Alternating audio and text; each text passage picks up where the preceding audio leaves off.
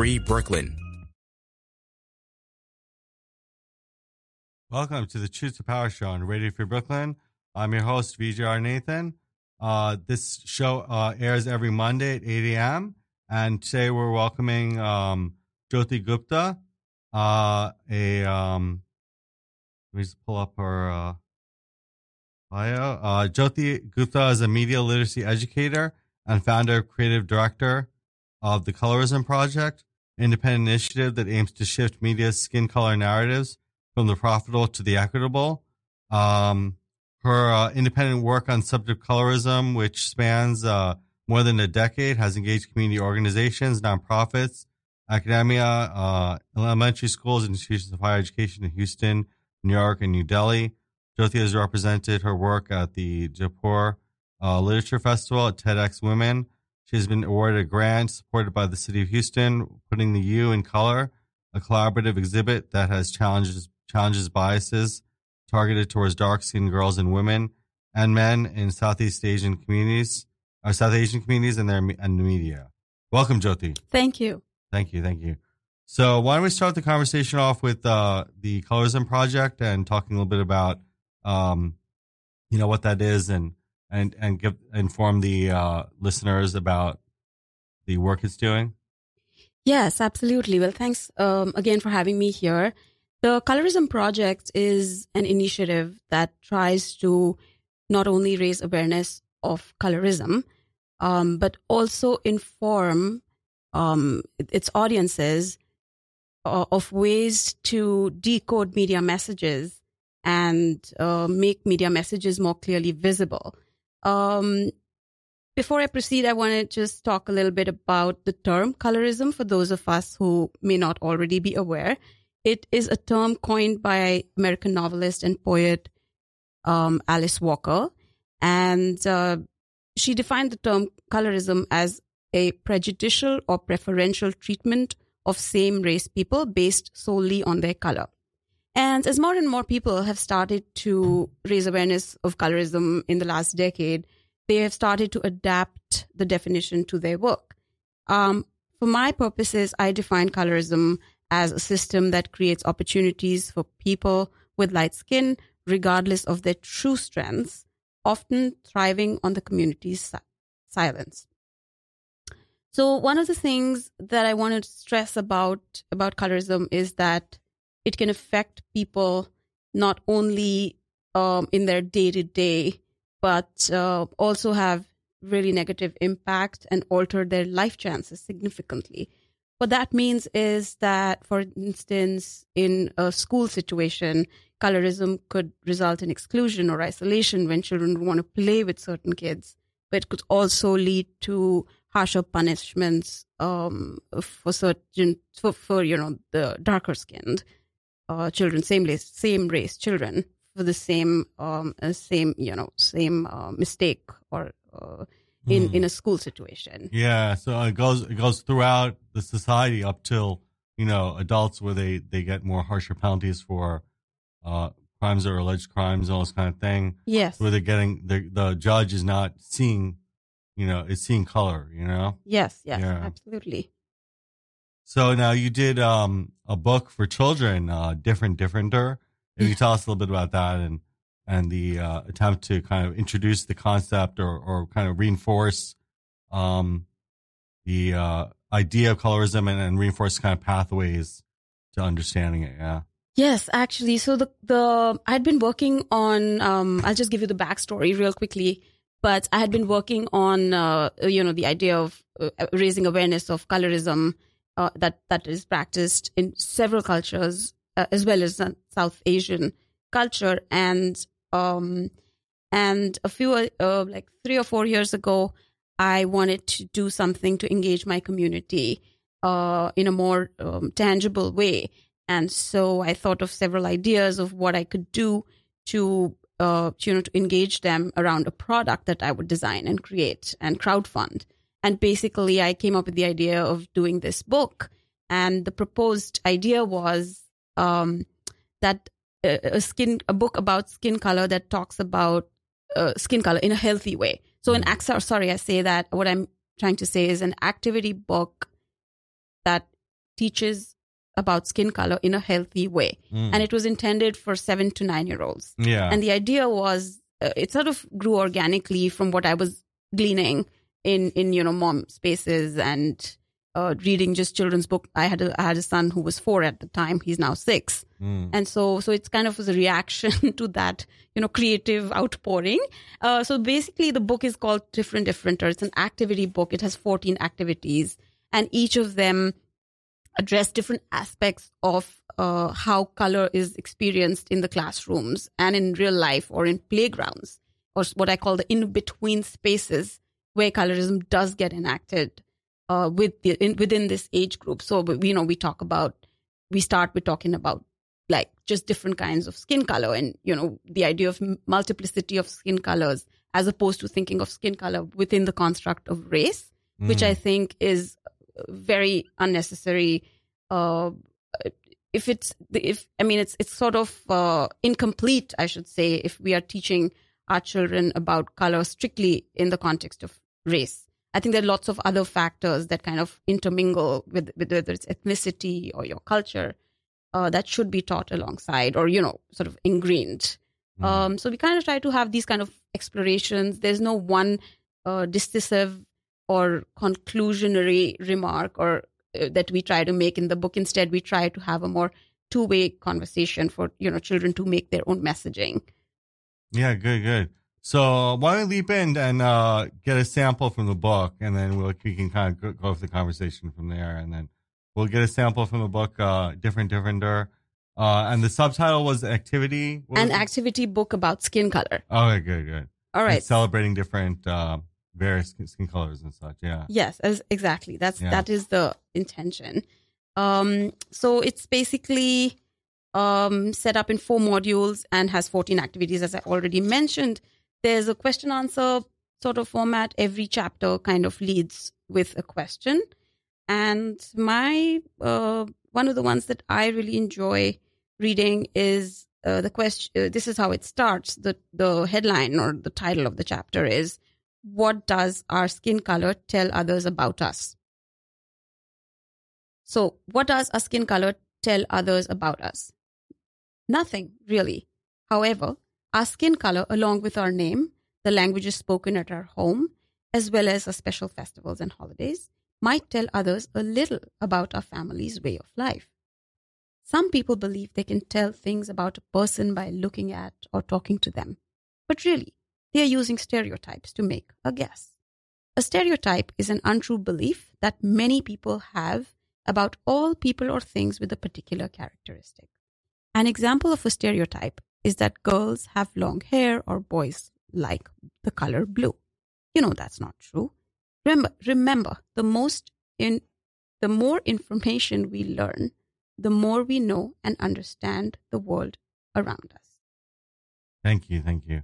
So it's good because I think that um, it's definitely true that when we have when we get like very minimal amount of facts about people, we make leaps of assumptions about their personalities or about what we understand about them. And uh, I think one of the influencing books you mentioned was uh, Ways of Seeing, and like Ways of Seeing with John Berger, and way way in which um, the inquiry into the inquiry into um, looking at things differently and, and being able to see the, all the things around us differently. Can you tell us a little bit about kind of the influential thinkers and books that uh, kind of an impact on on the construction of this uh, on the presentation of of, Of your- the your yes, theory, yes.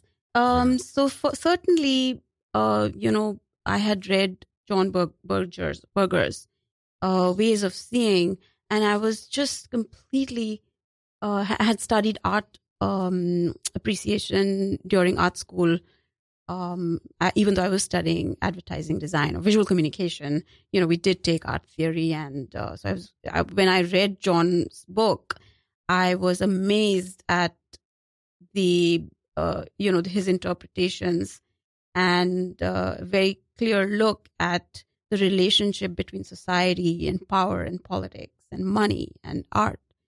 And so that kind of set me off um, um, on like further inquiry and um, and as well as other things that I had been experiencing uh, growing up, you know, in my uh, working life in India, and that took me, got me to the media uh, study school at the New School, where I pursued a media studies uh, master's.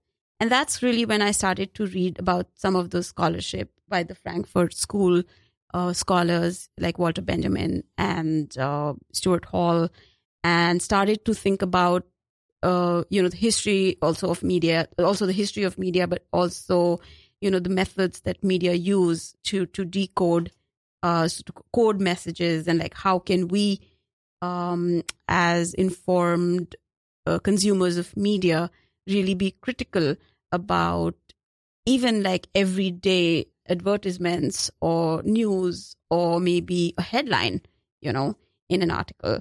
And of course, it's not something you can just wake up to. It's a constant practice, and you know, you can only slowly kind of keep working towards it and getting better.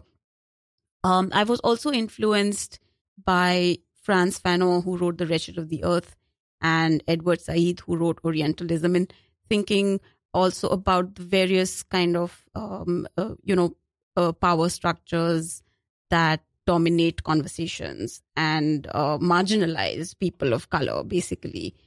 Um, of course uh, you know um, also bell hooks uh, in her book about uh, you know art and pop culture she it's called art on my mind and i have a quote from that i'm going to read that out it's one of my most uh, inspiring um, uh, quotes that I, I, I always think about when I'm doing anything that is has a visual component, mm. uh, especially.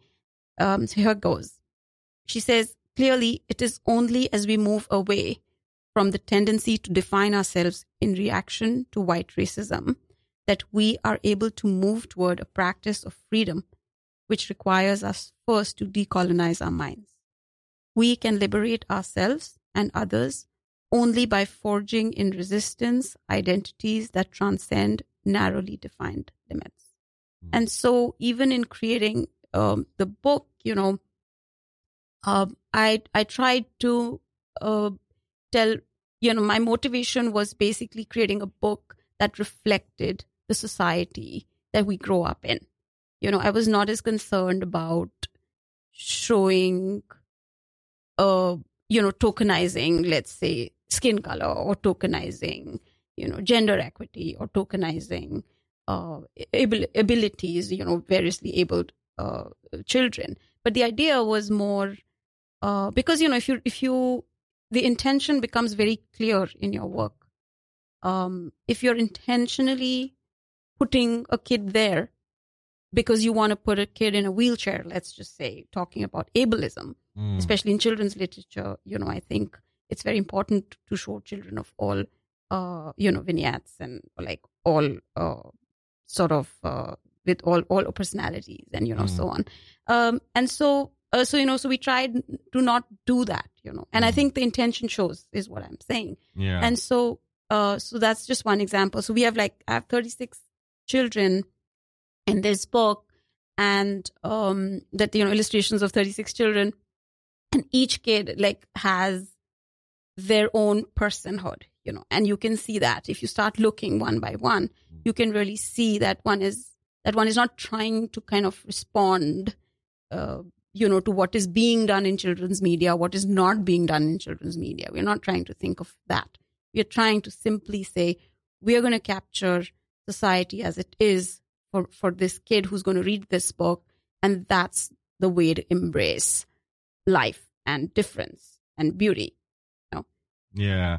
So it seems like what you're saying, just to restate, is, or my understanding is that, you know, generally speaking, media, they have the tendency of not going for truth, but rather for going for like this artificial or, or inorganic attempt to appease or, or represent, not in an organic way, but rather in, in a truthful way, but rather in a kind of pandering way, and we and the and your work and your attempt is to try to bring truth into that. That we're we're bringing the society as a whole. We're taking a, a vision of society as a whole, and that we're kind of finding the um the personhood of each individual character or representation, and it's not just a way to just to um. Absolutely, yeah, yeah, I, I, think I yeah. couldn't have said good, it good. better. Oh, good, good. Thank you. I just to make sure for the audience and for myself that we understood.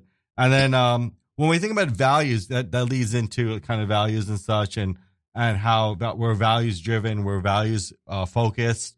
um, what are some of the values you think that uh, will guide us out of this? Because when we talk about uh, when we talk about like kind of the decolonization of our mind, for example, it's a big term to to unpack and to understand. You know, something on a superficial level, I think we understand it, but uh, on a deeper level, how the um the the institutionalized uh kind of problems of the problems in the institution and such of patriarchy, of coloniz, coloniz, colonization, all these kind of imperialism, all these kinds of things are things that we continue to live with the legacy of, and that, that we want to kind of then, you know, kind of not be in tension with it. So we're kind of, uh, my understanding is that, you know, for people of color, even for, for, uh, people, uh, for non, for, for whites and such, um, you know, they're not necessarily in tension with that, but they're trying to find a, a truth of society and such that's organically coming out of you know and can you tell us a little bit about kind of the value based uh if you understand? Yeah.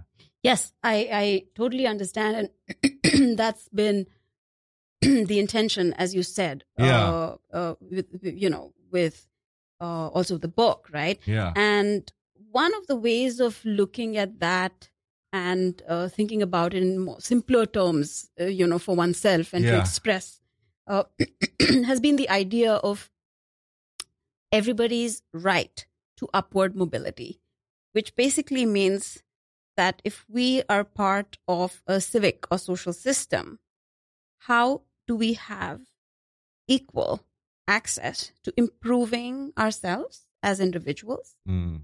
uh, improving our life living conditions, you know, and improving our our, our um, our outcomes. Mm. Uh, so that has been something that I have been really driven by, and that is, um, it it, it includes a resistance to all of these isms, right? It includes a resistance to patriarchy. It includes the resistance to a colonial mindset. It includes the resistance of being a brown person. So, for instance, if I go, I, I use this example uh, to explain, you know, if I go to a, a store to get coffee, and if my barista gives me a coffee that's not not that hot or you know not hot enough um you know am i going to kind of challenge that Mm. yes you know but the question is not that you know the question is what is that person's own sense of integrity Mm. to say hey this coffee you know just got you know so so just this coffee is is cold or i messed up let me make you a new one Mm. you know my my understanding is that that intention where you think that a brown person it's okay you know when you're making a decision on behalf of a brown person and saying okay you know what it's fine Mm. you know i'm giving this person their coffee so what if it's if it's a little co- cold you know yeah and that imperfection you know uh it affects the the experience overall it's a very small thing but i Mm. think it's a very purest inform uh, you know purest definition of uh, racism where like even the mildest intention Yeah. of uh, not doing your job fully is is called to question. To think think of this in a larger context. It's a job interview right? Somebody walks through the door. You've already made an assumption that this person may not know as much or may not be uh, able to uh, you know assimilate or maybe they are not able to uh, do x y and z you know and then with some you know you you offer the same position to somebody with equal or lesser uh, credentials you know i mean so that kind of thing where you are kind of not going the whole entire way to Mm. give the person what they should have got gotten in the first place Mm. does that make Yeah, sense? I mean, I guess it's a question of like, how do we get down to nitty gritties of like how to dismantle these uh, biases and such? It seems like we do have, and also we we seem to be saying that you know the way that people are represented in media, the way that people are represented in uh, is one of the major. Would you find find that as one of the major cruxing points or the pivoting points, or what do you think is where does all this, um, or where does this, where do you think is the origins, or where do you think is the uh, kind of you know where it's just constant it's like infectious yeah You know. it's just I think it's just been normalized. Yeah. Uh, and uh, certain people, um, you know, if you think about historically, whether it is slavery or if you think about colonization, Yeah. um, it's just been normalized Mm. for the brown man or the brown woman to expect less Yeah. and be happy with it. yeah. And so that's kind of become a part of our social fabric. Mm. And even if you protest it, people are like, it's okay, you know, Yeah. so what? Or they'll say, you could have asked for, for, you know, for that hot coffee or so on and so forth. But, but where's the baseline at? You know, Mm. that is the question that I ask. And also like, um, thinking more and more about, you know, upward mobility, um, and the right to like having equal or similar access.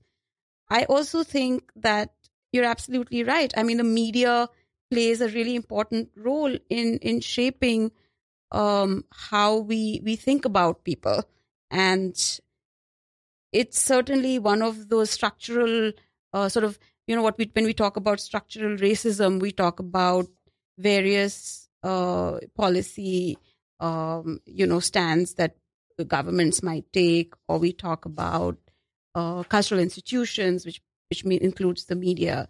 You know, we talk about uh, public institutions and all Mhm. these multiple spaces that that sort of uh, you know make sure that that racism is alive and well, even Mhm. though it's under the uh, you know there's this whole facade of changing things or wanting to change things. I'll take an example. I, I always meet, uh, you know, folks that talk about, oh, well, uh, you know, I'm colorblind. And, Yeah. we, you know, we read about that too, you know. and so I'm colorblind. I don't see color, you know. And then I meet uh, a lot of people who say that, well, if you don't see color, then you don't see my struggles. Mm. You don't see that when I walk through the world or my child walks through the world, uh, being brown, uh, they are having a completely different experience. You know, Mm, I've spoken to mothers. Of course, we all know in in the age of uh, police shootings and Black Lives Matter that at a younger and younger age, you know, uh, children are being told to behave in a certain way if they were stopped on the street or even young adults if their car is pulled over if something is you know if they have a confrontation with Mm. a with a cop and so um in, in for a younger audience you know there's this book that i've come across it's a scathing criticism of uh, children's media actually. Mm. and what it's it's called was the cat in the hat black. And um, it basically is a scathing critique of children's media. And it talks about the more visible facets such as you know the cat in the hat's roots are in blackface minstrelsy.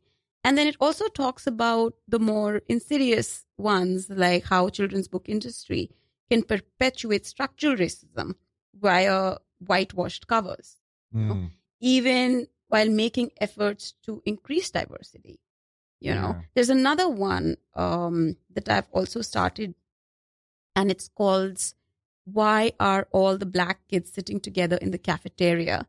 and that's by uh, Beverly Tatum, and uh, it talks about you know basically having a bunch of straight talk about our racial identities and how that is very critical to not not kind of uh, to basically you know share every share the facts. And that's what's going to take the structural uh, racism or the structures basically the systemic stuff. That's what's kind of going to take it down. So i think to answer your question in a very kind of uh, long ways basically i think that's what also the book is my book you know different Mm. differenters goal is also simply uh, that you can tell children answers to simple questions in a simple way. You know, if a child comes home from school and asks you, mom or dad, why am I brown? You don't have to go through hoops explaining. Um, and I've had research. I mean, uh, you know, I've done research on this, and I know how parents respond.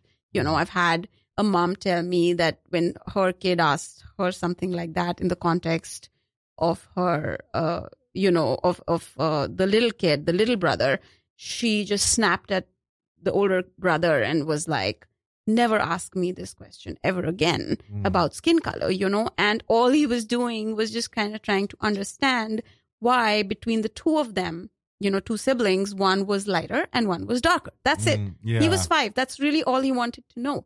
But she hushed him. And now for for you know, he's just going to have to pick up whatever information he's going to get through pop culture and through school, which isn't Mm. going to be great. You know? Mm. Yeah, when we think about the uh, wrong and misguided aspects of society, we think about how people are playing um, kind of. I think you said about lip service to, um, you know, they're they're saying that they're trying to make effective change, but they're not necessarily going deep into. But you know, and going deep doesn't necessarily mean diving deep, but it means just being aware of, you know, the real reasons of, you know, just on a superficial level, we we kind of think about it in complex terms of institutions and such. I think his mother was thinking in complex terms, but we just think about you know simple terms and and understanding how skin color varies and and not making it so complicated. But we, we need to kind of go dive deep into our own psychology, get past the colonial kind of uh Yes. thinking. Yeah. Yes, I, I'll take another example Yeah. from a, a workshop that I conducted in Delhi last year in the summer, and uh, and it's exactly what you're saying. You know, the idea of critical consciousness, or the idea of diving deep into our own childhood and unpacking our own stories and those of uh, you know others around us. So I was in this um, uh, know inner city neighborhood, a slum, as we say in India. Uh, and uh, this nonprofit that does, uh, you know, they have something called Bridge Schools, and Bridge Schools basically uh, provide food and hygiene uh, training and things like that to children before and after public school. So, so kids will basically go to public school and then they'll show up at this Bridge School, and you know, they get career counseling and you know other other such, you know, uh, uh, programs uh, Mm. are designed for them.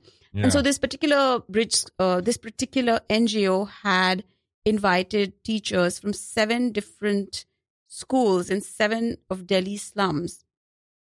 And, uh, you know, I presented the same material I present, uh, you know, wherever I go about colorism being an ism, having day to day and long term impact on people's lives and who came up with the term. So, you know, in a really sort of factual, scientific way. And, uh, and, and there I am. And so uh, one of the teachers who's very engaging uh, asks me, uh, you know, I understand all this that you're telling us, but really what we're really interested to also learn about is that, you know, when a kid comes up to us uh, in the classroom and says, you know, so and so said that I don't look good or I look bad and I, you know, look dark and what have you, what should we say? Mm.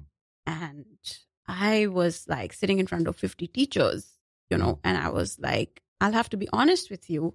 I don't know the answer to that. You Mm. know, that is not my expertise. Mm. And let's, let me try it this way. Let me tell you some stories and let's see where that goes. So I shared with them the, you know, my own unpacking of colorism, uh, which happened like four or five years after I had already been working on colorism, right? It's kind of counterintuitive, but it, it's possible. yeah. Um, and and so I showed t- talked about that, and then I talked about one or two other stories in the field that I have heard about. You know, and the con- conversation went to various places, and you know, it was it was great, and we were still talking about education and and so and you know somewhere in, uh, in you know a few minutes had passed, and so she's like raises her hand and whatever and she's like you know i want to tell you something so i said all right you know what are you thinking and so she said you know i just realized that when i, I my son is dark skinned uh, and when i'm playing with him he's six months old and when i'm playing with him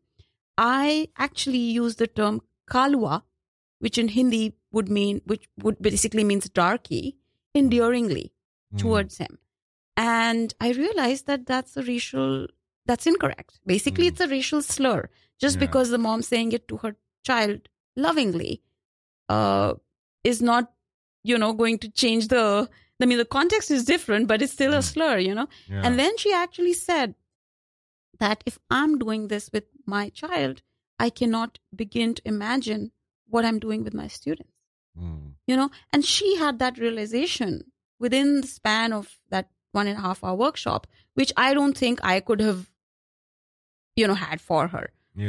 or given training or like done anything yeah. or answered her question. What am I supposed to? Well, now she knows what she needs to do.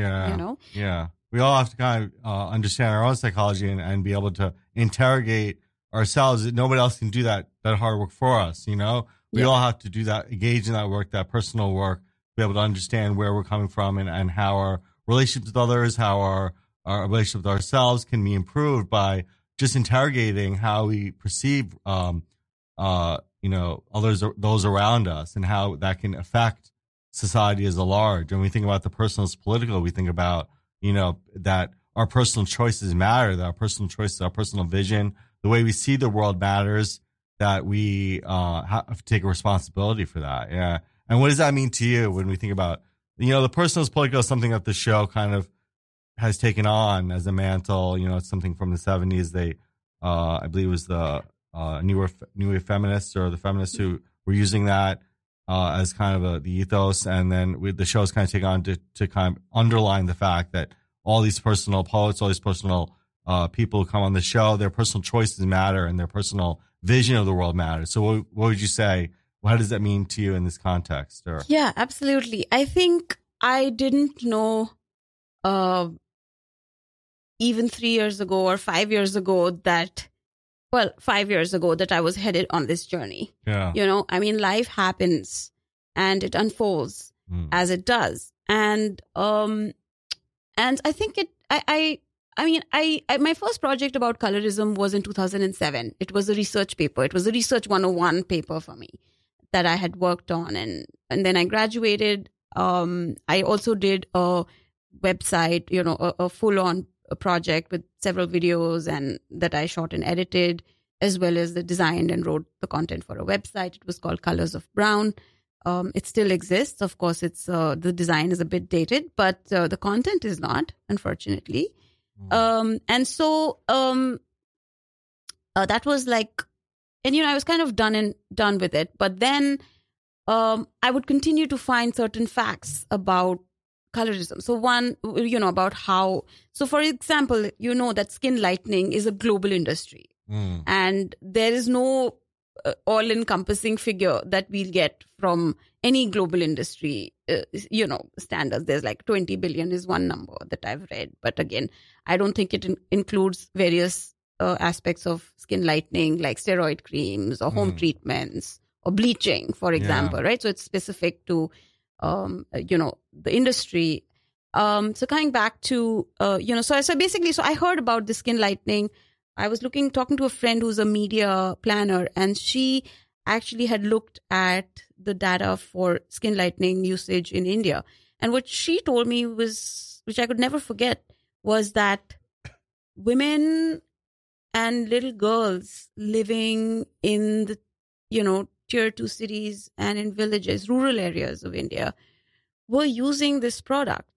And it really made me wonder, uh, you know, about about our priorities as a nation Mm. and what are we thinking women need to do i remember for my crowdfunding campaign i had done a infographic uh, an animation animated one and i said that you know the amount of money we spend on uh, uh, as a nation we spend on skin lightening uh, you know could send 14000 girls to uh, through secondary through like vocational education which Mm. basically means it could put 14000 Ugh. girls or women through vocational education which means that they could be self-sufficient for life Mm. right uh, i'm talking about towns and rural uh, where you know it's not the mbas or the doctor Yeah. you know it's mostly like vocational It's Yeah, really of course, critical yeah. you know so there was that so i think slowly little by little and then also in my personal life i think i started uh, taking more much more of a stand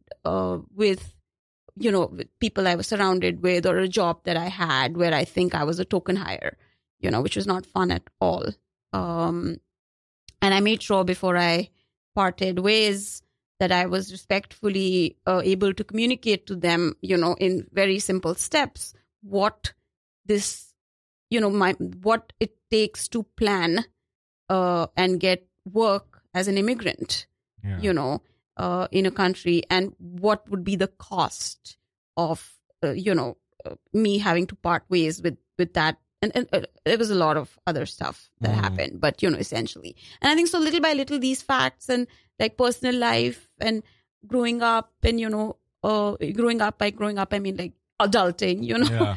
I just became more and more, uh, and it's hard. I mean, it's hard because I think people see me now, friends, friends of friends on Facebook. You know, I'm pretty uh, myself on Facebook. You know, I Mm. don't necessarily challenge people's views all the time, but I do put out my views. I am very tolerant of other people's views, but I don't sort of self censor.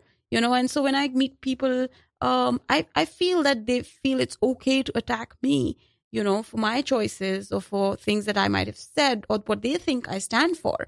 You know, for instance, if I'm questioning a religious festival, you Mm. know, if I'm questioning um, anything that that people's belief system is Yeah. tied to, you know, they feel that because they felt attacked, they feel it's okay to attack me. Yeah. And and But I'm yeah, Speaking of which, uh, this kind of pulls on for a thread for me because when we talk when we talk about the um, previously you're talking about uh, how um, certain characters in pop culture were drawing from minstrel um, characterizations and how this kind of whole institution Mhm. of racism, you know, coming from the times of uh, slavery and even prior, uh, you know, are then having this cascading impact on our pop culture. That gets people very, you know, riled up because they don't like to think of their pop culture, their favorite pop culture, their favorite artifacts in pop culture as being, you know, quote unquote biased or racist or Hmm. whatever. But these are all kind of terms. It's not so much that the the artifact itself, the the the um pop culture, whether it be the way in which they're represented is is racist, is mainly that, that it comes from or it's indicative of or it's a tip of the iceberg of a major, you know, movement or major normalization of kind of the way in which you perceive uh skin color and which like, you know, the idea that orcs are always dark skinned and, you know, um elves are always fair skinned.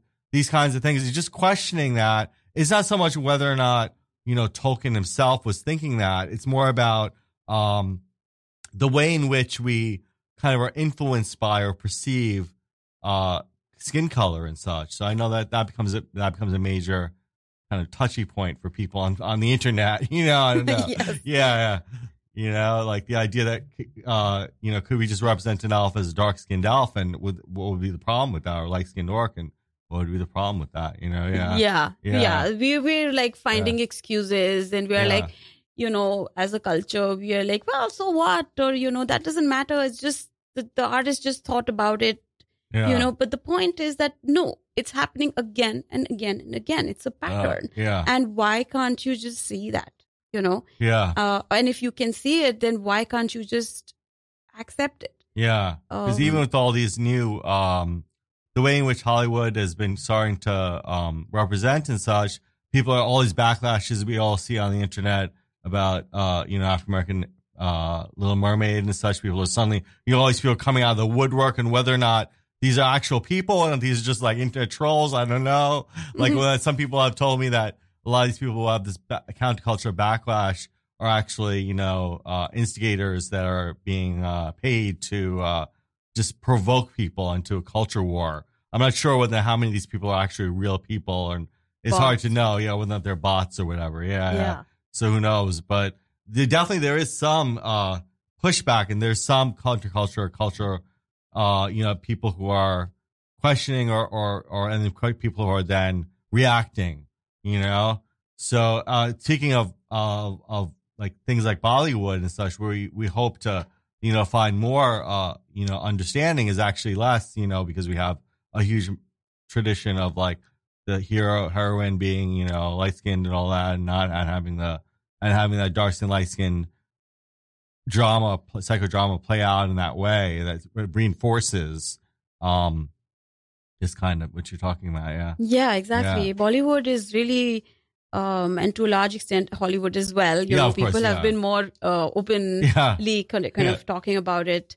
Uh, Viola Davis has said, you know, things, and uh, Lupita Nyong'o has said stuff. yeah and um, uh, so they've been very like uh, open and and direct Mm. about the colorism in Hollywood and Bollywood. Of course, I think um, there are some uh, people that are, you know, seriously wanting to bring about change, but but I think there is um, there's still a lot more to to be done as far as Bollywood is concerned. Yeah. And even uh, the one thing, the good thing. So as I said, you know, I've been observing trends and, uh, you know, um, in, in Bollywood for some time. So the one thing that has happened is, for the most part, you know, um, uh, big celebrity A-listers are trying to stay away from skin lightening products um, endorsements. Mm. So if you know Priyanka Chopra, who's now you know big here in the U.S. as well,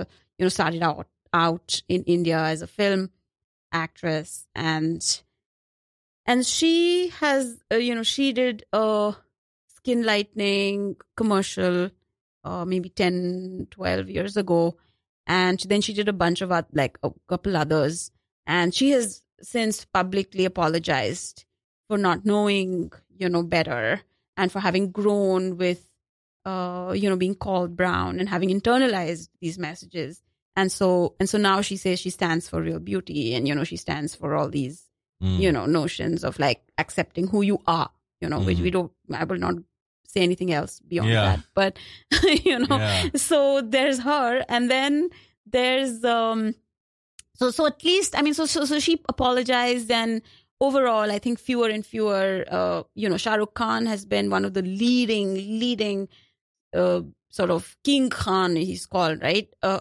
over all over the world or whatever. And he's celebrated in so many countries. And he has been the face of a men's lightening cream that first came out 2007 um fair and handsome. And i think he's still the brand ambassador for that. I think they've have other people but i i'm not sure uh, they've had all other actors you know just participate in that all the leading actors. But i think that's kind of coming to a close now. Uh, so that's that's a good change. But other than that as far as films are concerned you know there's more art house cinema happening now because of the other uh, channels like netflix and you know all these other media Yeah. channels and ways of um, you know showing films but uh, but yeah i think it's still it's still at a point where you know people are selecting a darker skinned model or actor for a reason not Mm. just because they're a good actor you know Mm. so i think Yeah. that that kind of dual that kind of binary thinking is still there Yeah. Yeah. It has to be like, um, something that we're cultivating, you know, from the writer up, from the, from the very ground up. We're trying to create a, a vision of our society that is more in line with or, or synced with not, not just taking a, the top down, you know, we're just, we're taking a full product and be like, oh, let's just throw on, you know, something superficial, throw on another character, but rather from the ground up, it should be coming organically from the story that we're creating stories about our differences and stories about. And then from that, kind of ge- germinating into the, the complexities and the, and the subtleties and the truth that comes from a diverse, you know, world, a diverse, you know, not just always thinking in terms of, you know, and that comes from, you know, the very organically from the genesis of the, of the, of the project, I think, yeah you know? absolutely in fact i am also very critical of a lot of uh, you know a lot of like um, content that is now coming out about colorism Yeah. especially in india because you know that's the region uh, that i focus most on and you know every other day you'll see a model who's a new model and you know somewhere on the page 3 or whatever you know in india that's considered the you know short and uh, quippy news articles or whatever. And so they'll say she the new model will be like oh i was you know i, I grew up to be dark skinned. You know I'm, I'm a dark skinned person and i grew up and i was always bullied but you know guess what? I overcame it and today i'm a successful model. Uh, you know so there's those kind of stories. Then there's another article i'm not going to name the media house uh, that that ran the listicle but they had about 10 uh, or so uh, women that were uh, you know listed in that in that listicle. And each of them you know had were, were shown to be quote unquote successful women and they were all quote unquote considered like dark skinned women. Mm, now, if you scroll through that article, you see these are women in their late 20s, early 30s. Um, you know, because I think that's the target audience for that Yeah. that particular uh, agency. And these are all women that are like medium to dark skin, they all have these fancy titles financial analyst, you know, director, and, uh, you know, very, very sophisticated. And the photo shoot looks very, very, uh, all the individual photographs look very structured and like intentional. And, you know, you can see the backdrop, very staged, Mm. you know, and all of those will, you know, talk about their oppression story and how they overcame it. And my que- and so I'll take an example that one of them says, well, you know, when I was seven, somebody called me dark skinned and I ran home and I cried. And my mom said to me that it's okay, you know, just ignore those people and doesn't matter what they say. And, you know, Mm. you just have to be yourself and so on. And then how they magically overcame Mm. this whole struggle. Yeah. So my question to you is that having education, living in a big city, knowing the English language, having the exposure to the rest of the world, having all those things, and having a mom who said to you, it's okay. All of that is privilege. yeah. So when you're telling me your oppression story, you are making it sound like you, through your single-handed, you know, hard work and Mm. charisma, overcame, which you didn't. yeah. Now take the same story to a village setting Mm. where the mom is the one telling her daughter that y- you know I you you just I mean moms have said strangest of things to their children. Yeah. And I'm not just speaking about Indian moms. Mm. You know, I'm talking across the board. And we Uh, have to be able to understand, you know, how our privilege can be, you know, can be detrimental how it can be good if we if we ignore it. If we ignore it, it becomes like a that silent. You know, if we ignore it and we pretend like it's not there, Yeah. then um then it it becomes like we act like it or we pretend like um you know it's through our hard work or or discipline or things like that. That's the illusion. yeah. But when we're able to use that as a way to help others, then I think it can be beneficial. If Yeah. they're able to like, you know, reach out and help, if you leverage their privilege to help others, then it can be be- beneficial. Yes, exactly. You know, just being acknowledging it or being, let, let it be known that this Yes. comes from economic privilege. This comes from, you know, these kinds of things and, and, um, yes. and how we can then open doors for others. Yeah. Yes, How we can open yes. doors for others to be able to see. Yeah. Yes, exactly. And you know, you were asking earlier about the values Yeah. that I hold uphold so dearly. And I was talking about, you know, everyone's right to upward mobility, Mm. right? Coming back to that for a second here. And and, and so the follow up to that is exactly, you know, what you just said. We can all be upwardly mobile and become the best version of ourselves and do well and have a better living condition is when we are self aware and we know our privileges and oppression you know Mm. and learning one's privileges and oppressions is an ever evolving uh, uh, process you know it's, it's it's an ongoing work Mm. it's not just done and the more the more we uh you know recognize these so called like power structures the more we are able to break them down through talking Mm. again it goes back to talking and straight talk you know Yeah. just uh you know the more more we can break them down because of course we know that everything is designed around us to protect these people in power to protect patriarchy you know customs traditions beliefs media everything is trying to make it look like these are important people these are smart people whether it's men whether it's white people whether it's you know yeah.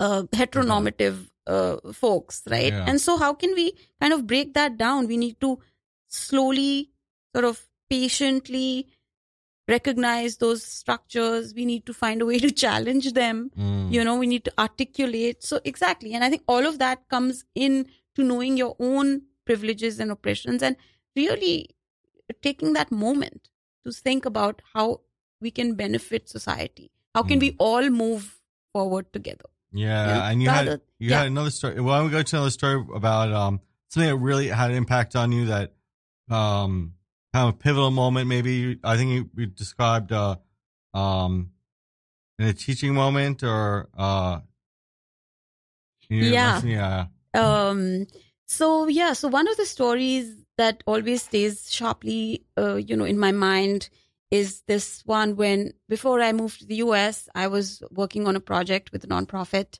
which took us to various uh, schools and in, in various schools and institutions of learning in uh, new delhi and in one such uh, one such institution was in a slum area. And so, you know, I was just uh, finished my class with uh, your, it wasn't even a class, it was kind of like a workshop with uh, children. And as I was waiting for my public transport to arrive, I I was approached by this little girl, and she must have been like maybe three or so years old, and she was very curious about my mobile phone. And as she was walking up towards me, another kid started to approach me, and um, he was also curious about, of course, curious about my phone. This is 2005. Of course, now kids are not so curious about cell phones, Uh-huh. but uh, so this young girl, this little three-year-old girl, picked up a stick, you know, from the from the ground, and she basically struck the boy with it and you know i was aghast and i just looked at her and i was like what did you like you know what what just happened and so she tells me maine ise mara kyunki ye kala hai which basically translates to i just hit him because he's dark skinned mm. and you know i mean i'm still telling you this story and i'm still getting goosebumps just thinking about it you know and it it, it makes no sense to us yeah. and she's also she's 3 yeah. you know so the question is at what age you know do we start learning about colorism? Mm. Um, also, another facet of this incident was that the girl was, you know, dressed wearing, uh, she was dressed in a pretty white frock, you know, for little girls. And the boy was wearing a relatively more tattered, sort of, you know, older, worn out clothes. And, and I was, remember thinking like, there's like gender playing into this, there's there's class playing into this, perhaps there's caste playing into this. The mom was there though. The mom Mm. could see all of this happen and she didn't do anything. She was not surprised. She was unfazed, looked the other way, you know. And I was just just shocked. Um, when I was reflecting, and you know, I, when I was reflecting on this story at a TEDx Women Talk that I had given in 20, 2013, I remember writing this, and I think it's still uh, it still rings true even now. Is that the politics of skin color run deep? It's inked on our souls, and each time it's inked on our souls in it in our own mother tongue, etched further and further in by the media and its many avatars. Yeah, very good, very good. Yeah, I think also we think about, um, you know, how these things reveal uh, these stories is not about the individual person, but also how it reveals in ourselves what provokes in ourselves and what we can think about. You know, uh, because the goosebumps I think comes from the idea that is there any tension of that? What do I see in the society that teaches us that? Where do I bring it back to the roots of, you know, what we've gotten from society that have taught us that, that or, or showed us that, and how we have to interrogate that, and we have to constantly be aware of that and show like you know this kind of this fear of other, this fear of whether however it manifests, this fear of the other, and how that manifests in us. You know, Yes, Yeah. absolutely. yeah, Yes, and, and and you're right. I mean, I, I have so many other incidents that are more literal, that are more Yeah. like, um, you know, just more uh, sort of visible. visible. But yeah. this is so symbolic too. Yeah. I mean, yeah, it's a three-year-old and it's a two-year-old, and but the symbolism of it is is so real and Yeah. it's so intense. and it's so it's so unapologetic and it's you know it's so like oh that's it's, it's obvious you know and i think that Yeah. that's really what you're like it, there's no excuses being made you know? Yeah, and that's where you really really see you see the um the problem the issue there. Yeah. but uh we'll, we'll continue the conversation but i just want to make a few shouts to um uh radio for brooklyn. Uh this is the truth to power show on radio for brooklyn. Uh radio for brooklyn is a 501c3 nonprofit organization whose mission is to provide a free and open platform to our community and promote media literacy education and free expression we rely primarily on donation listeners like you so to help support our mission, we invite you to make a one-time donation, a monthly pledge at radioforbrooklyn.org slash donate or go to radioforbrooklyn.org slash truth to power and you can sponsor this particular show. Um, Radio for Brooklyn is, is also accept, is offering a 20% discount on, um, affordable podcast recording services to people in the community. So if you're thinking about starting your own podcast, just go, um, just get yours out of the kitchen into professional studio where it belongs. RFB offers a low hourly rate, which includes technicians. So all you need to do is show up and record.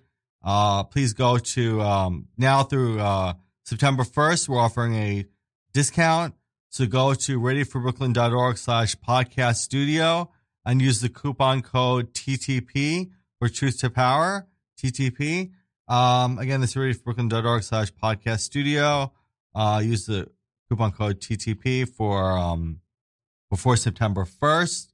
Um, so also, if you're listening to uh, this show on your computer, free yourself up by going to the iPad, iPhone, and uh, Android apps.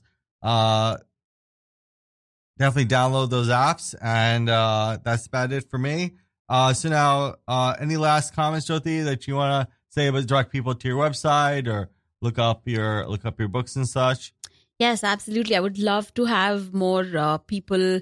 Um, you know, this is a community supported project. A lot of the work has been uh, by you know taken forward by just people who became interested in my work uh, that wanted to help me uh, reach bigger, better places. So I would love to hear back from uh, all of you to hear what you think you like about the project, what you don't like about it, feedback, something about the book. If there's a book club that you're a part of, I would love to, um, you know, send send you a discounted copy um, uh, to discuss at your book club, um, at libraries, if you can request your bookstores to have uh, to order a copy of this book. You know, it looks far better you asking for it at your bookstore, local bookstore, than me kind of trying yeah. to chase them down. You know, so these kind of things really, really, really impact affect independent uh, self publishers and people like me. You know, knowledge producers, cultural producers yeah, would be thank great. Thank you, thank you.